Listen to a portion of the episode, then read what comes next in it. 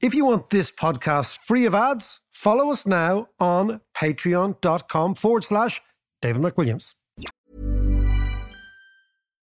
Millions of people have lost weight with personalized plans from Noom, like Evan, who can't stand salads and still lost 50 pounds. Salads, generally, for most people, are the easy button, right? For me, that wasn't an option. I never really was a salad guy. That's just not who I am. But Noom worked for me. Get your personalized plan today at Noom.com. Real Noom user compensated to provide their story. In four weeks, the typical Noom user can expect to lose one to two pounds per week. Individual results may vary. There's never been a faster or easier way to start your weight loss journey than with PlushCare. PlushCare accepts most insurance plans and gives you online access to board-certified physicians who can prescribe FDA-approved weight loss medications like Wegovy and Zepbound for those who qualify. Take charge of your health and speak with a board-certified physician about a weight loss plan that's right for you. Get started today at plushcare.com slash weight loss. That's plushcare.com slash weight loss. plushcare.com slash weight loss. What in the world is happening on Wall Street? Economic indicators. Who knows where this is going to end up? To understand the economy, you have to understand human nature. This podcast is powered by ACAST. Now, if you hear Norse mythology, the sound of Odin, the hammer throwing Thor, the beautiful Freya, you have been reading Norse cosmology and the sagas. John is looking every day more like Thor. He's back from Norway. How was it? Norway was superb. I really enjoyed it. It was great. I, the, the photos look amazing. Yeah, yeah, yeah, yeah, yeah, yeah. So I spent the first few days in Oslo. Yeah. A lady called, brilliant lady called Claire Macquarie, who heads up the Irish Norwegian Chamber of Commerce. She set up a whole load of chats for me, Brilliant. interviews. Brilliant. So, and I'll bring them to you over the next few weeks. Fantastic, because it's a fascinating place. Absolutely, yeah. It was really good, and there's you know we'll talk about the the port and moving the port and and the future library, which is a really interesting story. We'll talk about Cognite, who are a unicorn tech company that deal in sustainability and all that. It's interesting stuff. So it was right But- up your street.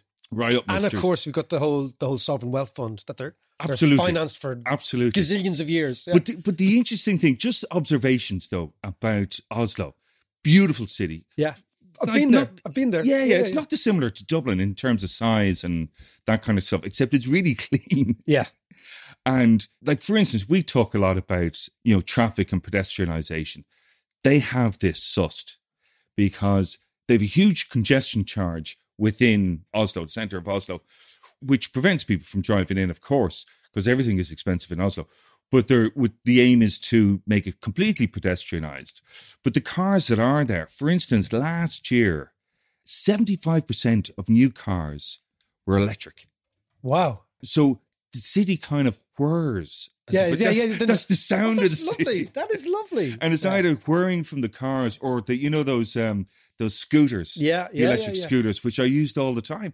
And the interesting thing is they've got probably a worse climate than us in terms of rain and cold, and yet they're Yeah. up on their bikes and their electric scooters. And they Exactly. they don't regard this as a problem. Yeah, yeah, yeah, yeah. Well, there's yeah, it's the old, I don't know, it's Swedish or Norse Scandi thing. There's no such thing as bad weather, only bad clothing. Yes, I, I love that. I love that. And tell me, and then you went all the way up to I went all the way up to Tromsø. Well, actually, the, the interesting, just before you leave Oslo, the, what I found really curious was, by the way, there was no dereliction, couldn't see any, but the shops, there seems to be an, an inordinate amount of both outdoor and indoor shops.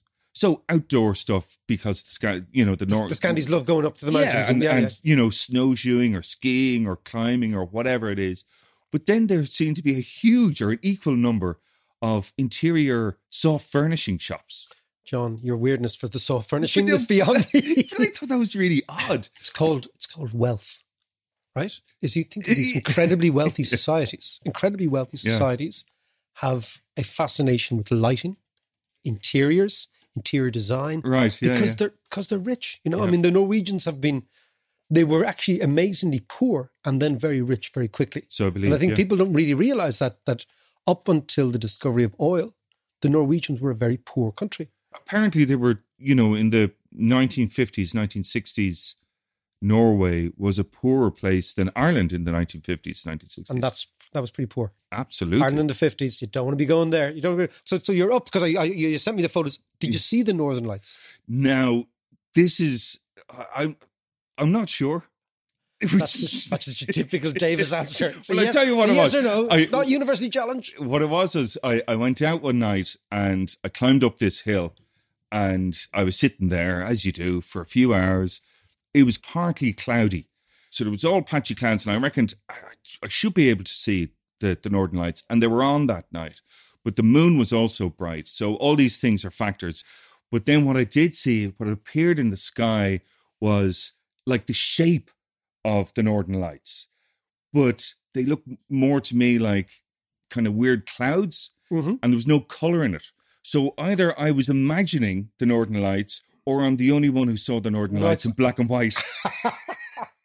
That would be just you. That would be just you. That would. Oh, brilliant stuff. No, we definitely. I, I want to come back to Norway because it's it sounds it sounds. Oh, I have lots of lots but of things to tell also about. one of yeah. you know just one of the reasons that John went up there was that we've been doing the podcast for the last two years, and chatting away and you know comparing things, and at almost every metric we compare Ireland to, or Britain to, or America to, Norway comes out number one. Yeah. So you got to see Yeah. there's something, just not oil. There's something else going on up there. Yeah. and it's it's well worth it's well worth the delve. So We'll explore this further over, over the next few weeks. and you you can get maybe some really weird Viking metal band, Norwegian, Norwegian. They Yeah, love they, they love the metal. Yeah, so Norwegian metal background, and away we Yeah, go. yeah. And Death metal. Yeah, exactly. Viking metal. Is that what it's called?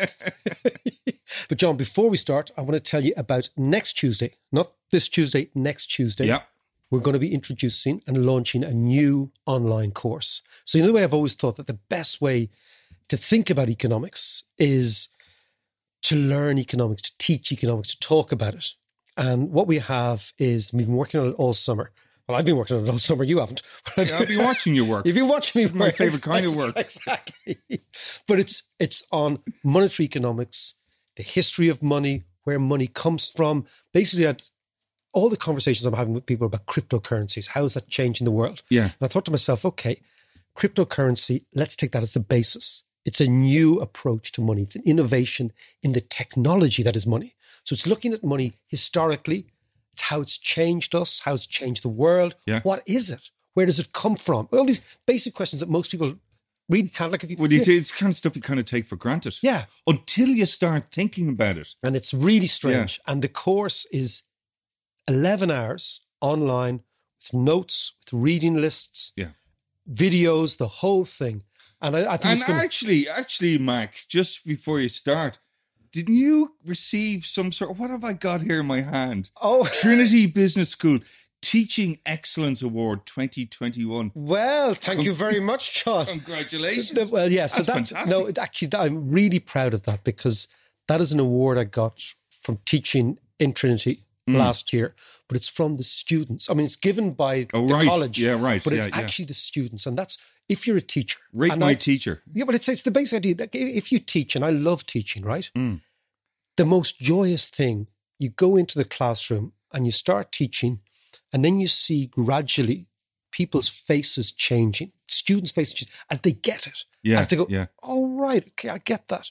So this is the And students every start year making all the connections. connections, and they start, and then you Yeah, can see yeah. them going, okay, is that what this means? And that's what I love. There's there is an alchemy in teaching, and Mm. I love that moment where the penny drops, and suddenly we're all on the same, and it's, we're kind of aquaplaning then, you know? Yeah, yeah, yeah. Um, and so the the students rate the course, they rate the teachers, they rate the whole thing, and and it's been it's really it's But great. that's fantastic. So it's the students, you know, it, it's always much better to get recognition from your students than your peers. Yeah.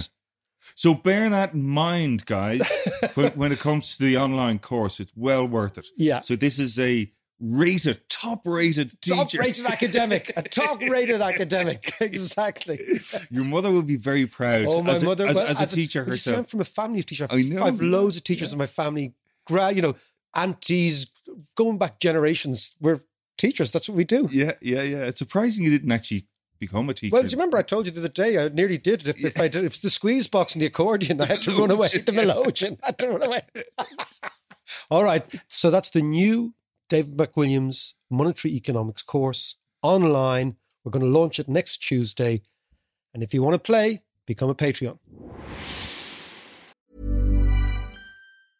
Hiring for your small business? If you're not looking for professionals on LinkedIn, you're looking in the wrong place. That's like looking for your car keys in a fish tank.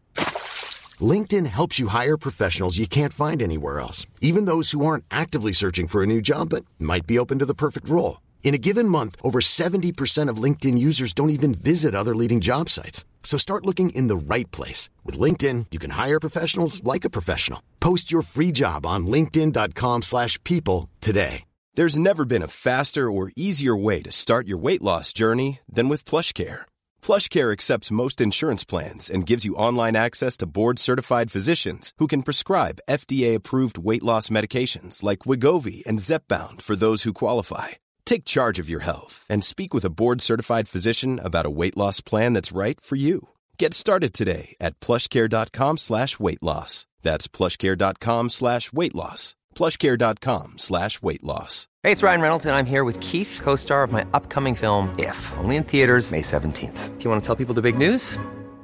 All right, I'll do it. Sign up now and you'll get unlimited for $15 a month in six months of Paramount Plus Essential Plan on us. Mintmobile.com slash switch. Upfront payment of $45 equivalent to $15 per month. Unlimited over 40 gigabytes per month. Face lower speeds. Videos at 480p. Active Mint customers by 531.24 get six months of Paramount Plus Essential Plan. Auto renews after six months. Offer ends May 31st, 2024. Separate Paramount Plus registration required. Terms and conditions apply if rated PG. So, Mark, I was having a brilliant time, as I was saying, in Norway. But the little bit of news that I was reading, I kept, the thing that kept coming up was these mile long queues at petrol stations and fellas jumping out of cars and beating, Baiting lumps out of each other. It was just That goes under the banner "Get Brexit Done." Yeah. Right. yeah.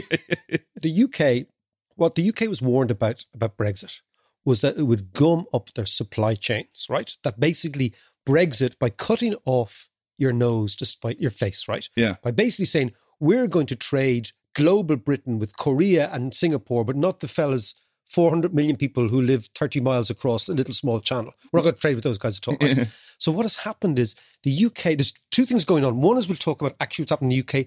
The other thing is I want to talk to you is about the economics of panic, right? Oh, yeah. Economics of panic is something that people don't really appreciate and it's phenomenally interesting. So, but first of all, what's going on in the UK? So Brexit was a vote against low wages, immigration, and low regulation. Yeah. If you think about it, right? Yeah, yeah, yeah. So the the British model up until then was basically we'll have lots of immigrants on low wages with low productivity jobs, what they call, right? Yeah. And then the Brits voted against that, right? Yeah. So implicit in the low wages, low productivity are a huge amount of sectors where immigrant workers come in and do the work. Largely in the UK, it seems in the agricultural area and in driving. Yeah. Driving, truck driving. Well, actually, do you remember your man, uh, what was his name? Tim Martin, the guy who owns those horrible pubs, the Wetherspoons pubs. yes. He was one of the big proponents promoting Brexit. uh, Brexit. And then he asked the, the government to let in immigrants yeah. to, To, to, to tend the serve bar, pints. to serve pints, to serve pints. Although the one thing about Wetherspoons I will say is anybody who serves three euro pints, right, Yeah. shows it can be done, and that's interesting. Whereas the rest, True. Yeah. you know, yeah. so so give it. I mean, he he is a, he, he does seem like a bit of an idiot. He's Yeah, also an Australian, which is weird. oh, is he? He's an. Australian anti-immigrant Brexiter. Right. Think okay, about that, right? That makes it so much Yeah, worse. exactly. So, uh, but what, so what happens?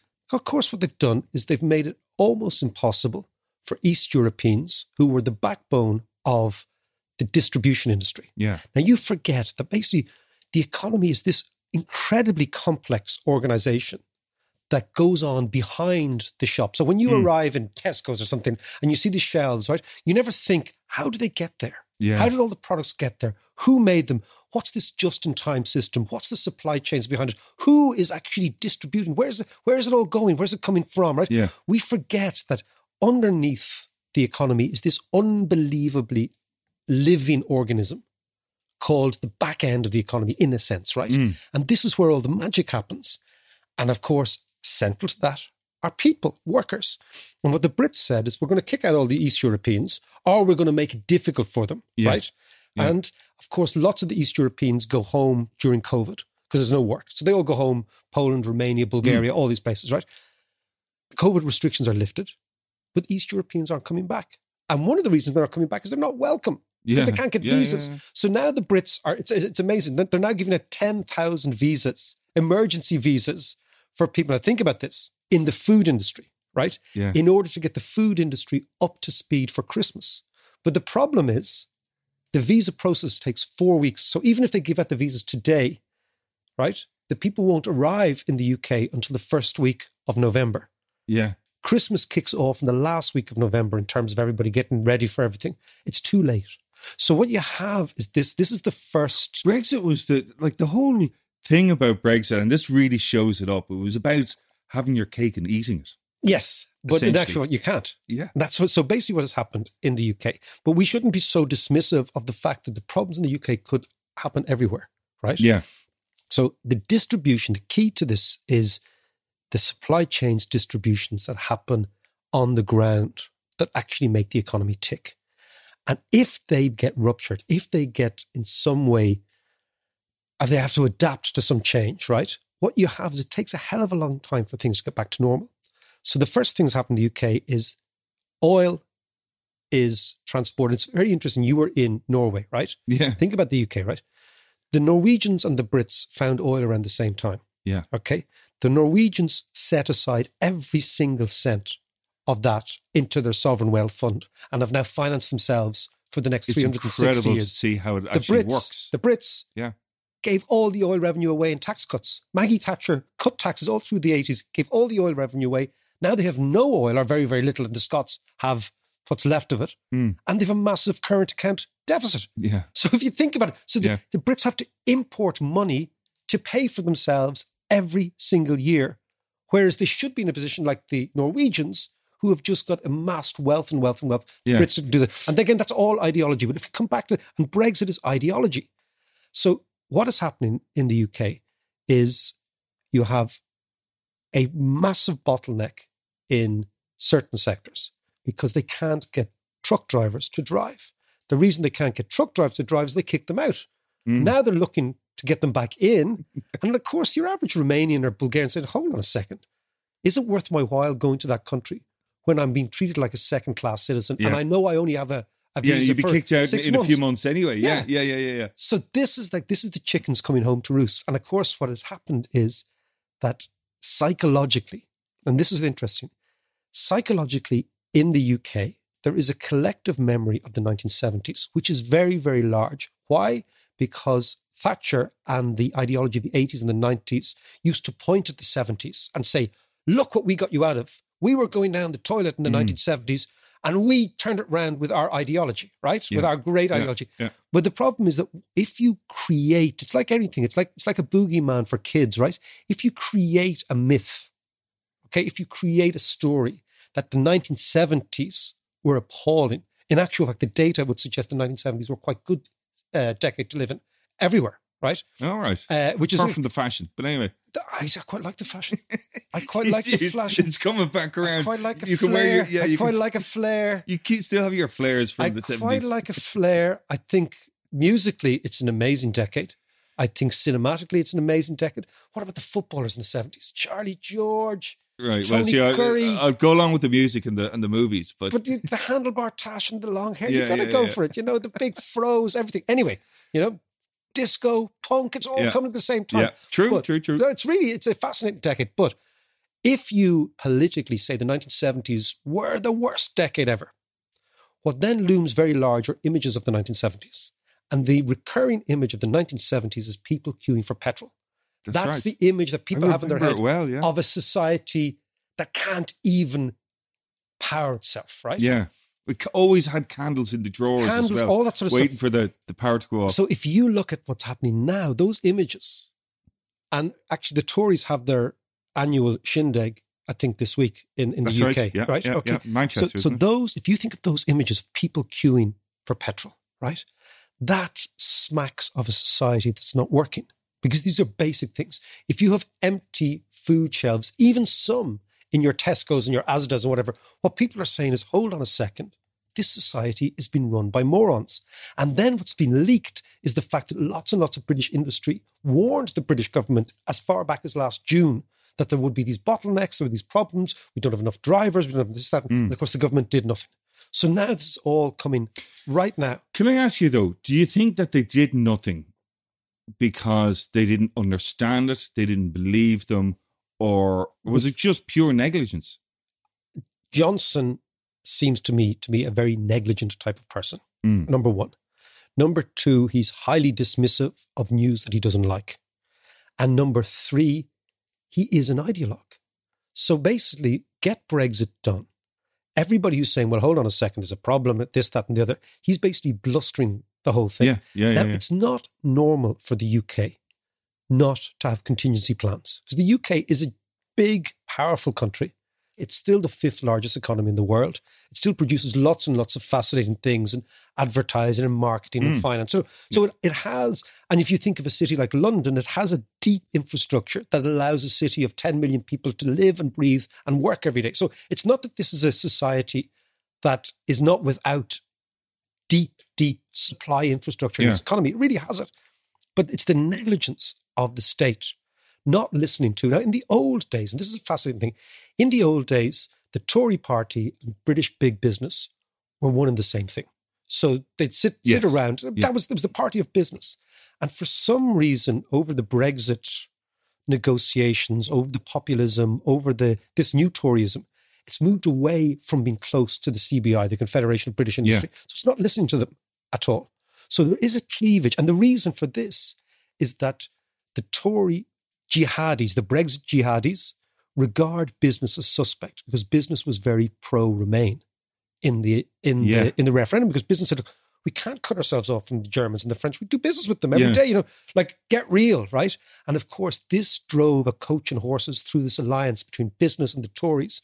And the, the most graphic example of that is Boris Johnson himself, when he was foreign secretary. He was asked, What about business? And he said, Fuck business in June 12 months ago. Did he? Just before, yeah, yeah. This is the this was a big headline, and then of course, you know, a lot of English people I talked to said, "Hold on a second, if the foreign secretary of the Tory party is saying fuck business, where do we stand?"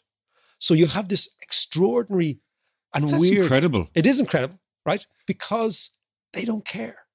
Come here, though. Gove and, and, and and Johnson, and of course, all the other sort of Brexiters, they don't care because for them, sovereignty is everything. And sovereignty is all that matters. And the flag and winning and the cross of St. But it's all George. and- that's all meaningless if you have my long queues at, at At petrol petrol stations, yeah, yeah, yeah. But I, what I find interesting about it as well is, and I wonder, will this in the long run have a positive effect for the UK? Because as you just said, you know, people don't give a second thought to the back end of the business, the stuff that's happening behind, the Yeah. supply chains and all the rest. Now, all of that has become very real.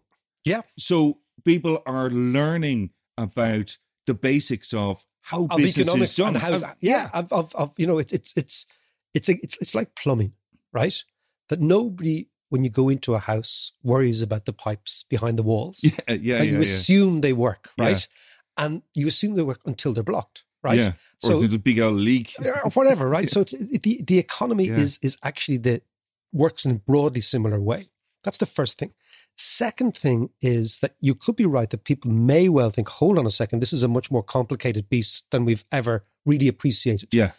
But what supply chain bottlenecks materialize as are inflation.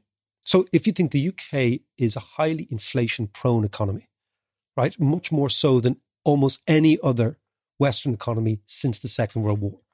And the reason for that is the UK, although it's a big economy, is a very open economy.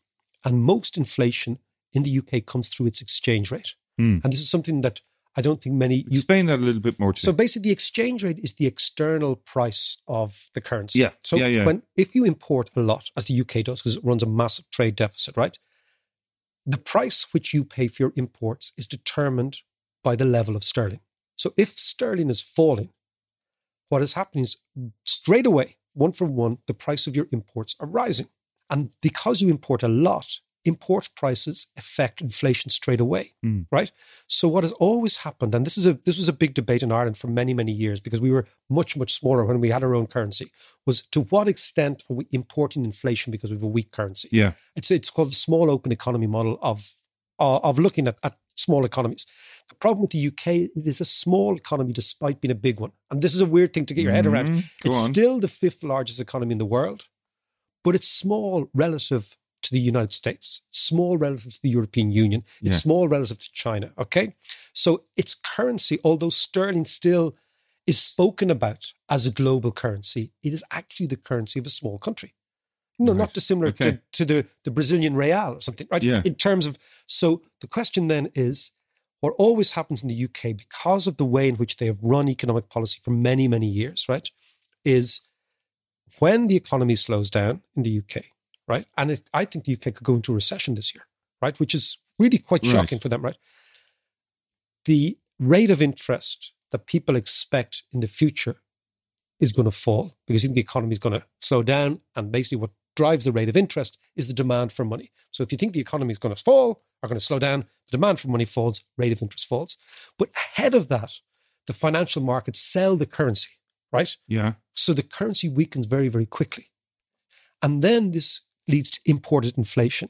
And because the UK has, over a 40 year period, sort of destroyed its own manufacturing base, there's nothing in the UK to, you know, so a lot of economists would say, okay, well, if your currency falls and if imports are expensive, then you'll switch and you'll produce the stuff yourself. But that's not how the economy works. It's too long. It's too take too much time to Yeah. produce the stuff yourself. So you just have to put up with higher prices. So the UK are going to have supply bottlenecks, higher inflation, and a government that looks as if it doesn't really care. And the question is, Johnson is basing the his whole career is based on he's the lucky general. He kind of gets away with things. Mm. But deep Can down, only go so far. yeah, deep down, I think that this, you know, the winter of discontent looms very large in the UK political mind. And this was an expression that Harold Wilson and Callaghan, the 1970s prime minister, okay, and Denis Healey, these Yeah. guys, they were talking about the winter of discontent, right? Now, what the problem is, if you put in, let's say, another spike in COVID on Mm. top of that, right? What you're going to get is you're going to get, I think, this winter, a serious, serious atrophying of the support for Brexit and the support for the Tories, simply because it's impossible to conceive that they're going to turn it around these supply chain bottlenecks so quickly. So okay, if if that happens, and I agree with you, I think because the health system is so ragged, run ragged over the last couple of years that apart from COVID, with the regular flu epidemic that always happens Yeah. every year, you know, that's going to be even stretched even further. But like, what will that mean for British politics if people turn against this whole idea of Brexit? Well, so what? well, it's too late. It is too late. It is too late. But I mean, then of course, what happens is the forces within the UK, so the Scottish nationalists, etc., yeah. for change will become even more emboldened. Right now, what is happening in Scotland is quite interesting in the nationalist side. About a year ago, the nationalists were flying. The polls have narrowed completely Yeah. right? So it's kind of neck and neck now, but it's not going away. I think what will damage the UK more, and again, I come back to this idea that it's still an amazing economy. It still runs very, very well. It still produces huge amounts of interesting, Hmm. not particularly meaty or muscular products, but interesting products, right? I mean, for example, What, what do you mean? well, I mean, basically, the UK, I you can look at the economy between light and heavy, right? So Yeah. a heavy economy is Germany, right? Germany produces heavy things, cars, machines, all these sort of things. Physically yeah, physically. No, absolutely. Yeah. The UK, remember we talked to Paul Donovan, the chief economist of UBS? Yeah. He was saying the UK is a hyper service economy now. It's a light economy. And basically, it reacts quite well to things like COVID and working from Yeah. home because it has this sort of Well, London is innate that. flexibility. And of course, what Johnson wants to do is good point you make. Johnson's whole idea is leveling up. That basically they're going to try and recreate this idea of the northern powerhouse around Manchester. And of course, Manchester is a huge, again, Manchester is a five million strong city. Yeah. It's a massive city, right? Size of Ireland. Yeah, and they of, of course, and they want to try and get jobs going, get industry going in places like Sunderland and Newcastle and the West Midlands, all the places that voted for Brexit. Yeah. The dilemma here is that that demands the government picking winners. And interestingly, the Tories since Thatcher have always said, we cannot pick winners. We are no all knowing planners. We've got to let the market decide. Yeah. So now what they've done is they flipped that in its head. And now what they're saying is, we will like to pick domestic winners. Now, ironically, what the UK. Wait, sorry, when they say that, is like particular companies yeah, or sectors? Sectors, sectors. So Right. there's, there's a thing in Japan called MITI. And MITI was an internal Japanese department which picked winners, which said Sony, Toyota, Toshiba, all these brands, we're going to back you to the hilt, right? Right, okay. And that's how, so the Japanese economy was based on central planning. Nobody seems to kind of appreciate that. And in fact, the Koreans have adopted exactly the same model incredibly successfully. So Korea is one of the most, probably the most fascinating economy in the world, is South Korea. Yeah. And the, the story of the expansion of South Korea from abject poverty in the 60s to extraordinary wealth now is a story that nobody really tells. And it's fascinating. Mm. It's a most sophisticated country, a really fascinating country. But they based this on the Japanese model. Now, the Brits used to poo poo that in the 80s and 90s, say, oh, you can't, you know, the market has to decide, right? Mm. So when British industry was collapsing and wasn't being supported by the government, and when the car industry went to the wall and coal and all those big, Mm. big steel, those ones they had, the ideological answer they gave was the market is deciding we cannot do this. Now you take Johnson 20 years later. Johnson described himself as a Brexity Hezza, right? Hezza. Brexity a So Hezza is Michael Heseltine. Heseltine, yeah, right? yeah, yeah. And Michael Heseltine, Tarzan. exactly. So Michael Heseltine's idea was always that the state should be big and the state should intervene. Yeah. And that put him at odds with Mrs. Thatcher. And that's why they were always having a scrap, right? Yeah. So Johnson has described himself as a Because Thatcher was following the kind of Reaganism. Reaganism and Small the free market, small government, yeah, and, yeah. and, you know all that sort of stuff, right? So Johnson described himself as, "I'm like Heseltine. I believe in state intervention, but I've got this Brexity thing going on. I also believe in Brexit." Whereas Michael Heseltine was a big believer in the European Union because he believed, again, back to this idea that British industry needs Europe to progress Yeah. and to, to advance itself. So what you've got is all the inconsistencies that were implicit in Brexit, the anti-immigrant stuff, and then says, well, hold on, don't we depend on immigrants for transport? Yeah. The anti-immigrant stuff, don't we depend on immigrants for farming? I mean, they have a big problem farming. They, Yeah. they can't. But these are all these all these issues were highlighted back in the in the time. Yeah, but they, they- chose to ignore it. Well, it's just, it was the bluster of nationalism. This is why we've always got to be very worried about nationalism here too. Yeah. Right? Is that nationalism is the last refuge of the scoundrel. Right? That basically, if you look at any country that goes down this nationalist route, it's usually to disguise underlying problems within the economy and within the society. yeah. So the other thing about Brexit, people say, well, it's going to inflame the Scottish nationalists, right? And the Tories said, don't worry about that. We can we can sort those out. Yeah. Of course, the the, the mess that is Northern Ireland, the protocol, we could go on about that, but we won't bother, right? Yeah. But we know that's a bit of a mess. So at every stage, people were warning sterling, will it will it weaken? They were saying, oh, well, it weak. if it weakens, it doesn't matter because it'll make our exports stronger. But you don't have exports. And in order for you to pick winners, to go back to the Japanese idea, it takes years to do that. And my sense is that Britain is just too far behind now. It's too far behind Germany. It's too far behind Hmm. France. It's actually too far behind Italy. Like we forget that Italy is the second Okay, biggest right. manufacturer in Europe. Not France, Italy, not Yeah. Britain. You know, people forget that the Italians, and it takes so long to create these companies, these manufacturing Yeah. companies. Yeah, And it because there's the nurturing and development stage and all of that kind of stuff. And the branding stage and the again the supply chains you need dis- distribution all this sort of thing it takes so so long to do it that if you you can't do it overnight unless you follow the irish model which is you import the businesses right Right. Okay. so basically what ireland did is we said there's no way in the world we will ever create world class businesses our capital base here because of all those problems i've just cited it, Mm. it takes a long time so so how do you leap from poverty to reasonable wealth you attract in businesses that already exist they've already done all the hard work Yeah. and that's where the taxation thing comes in Right. Okay. and we will conclude here because the, I think the only way the Brits will succeed in leveling up is if they adopt the Irish model of attracting in ready made companies. You know, there's oven ready Yeah. companies that exist that Yeah. have done all the hard work before. How do you do that? You do it with your tax system.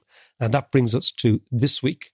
It looks that the Irish government is going to say, yes, we will go with this 15% tax rate. Right.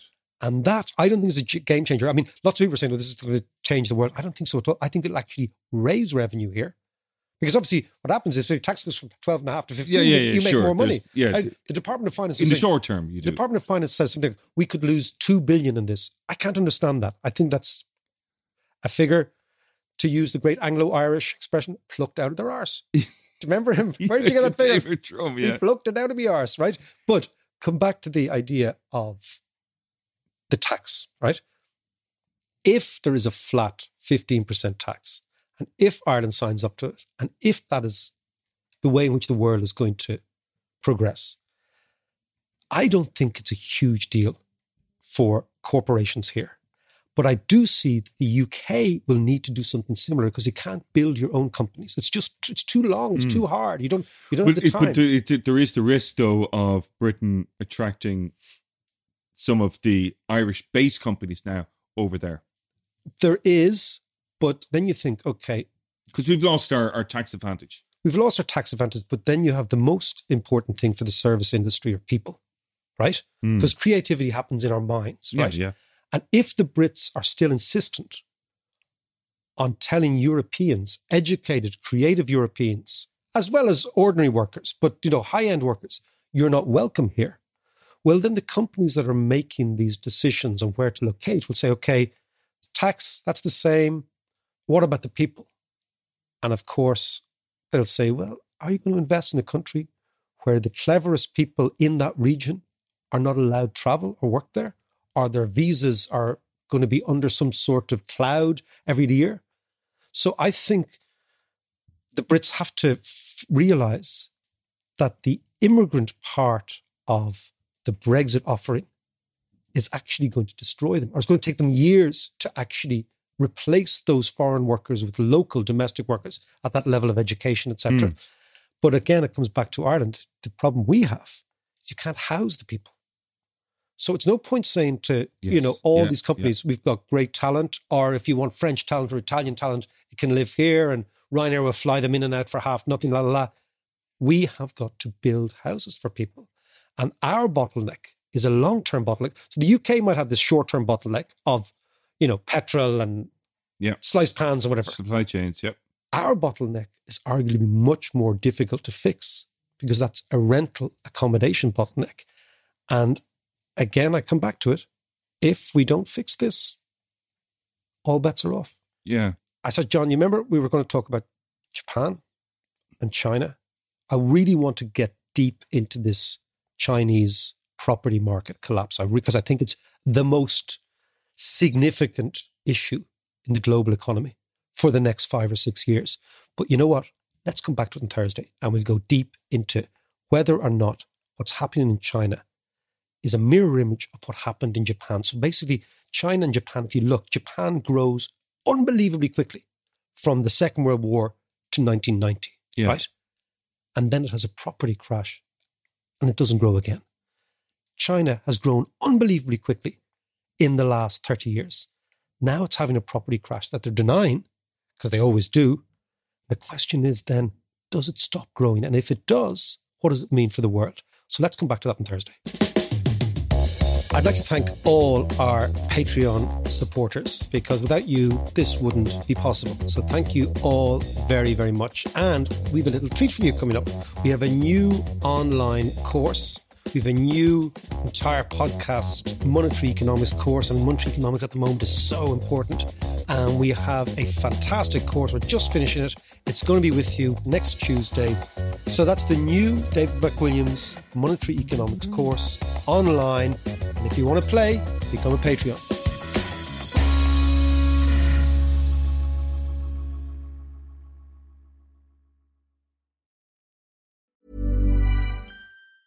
Hey, it's Danny Pellegrino from Everything Iconic. Ready to upgrade your style game without blowing your budget? check out Quince. They've got all the good stuff shirts and polos, activewear, and fine leather goods, all at 50 to 80% less than other high end brands. And the best part? They're all about safe, ethical, and responsible manufacturing. Get that luxury vibe without the luxury price tag. Hit up quince.com slash upgrade for free shipping and 365 day returns on your next order. That's quince.com slash upgrade.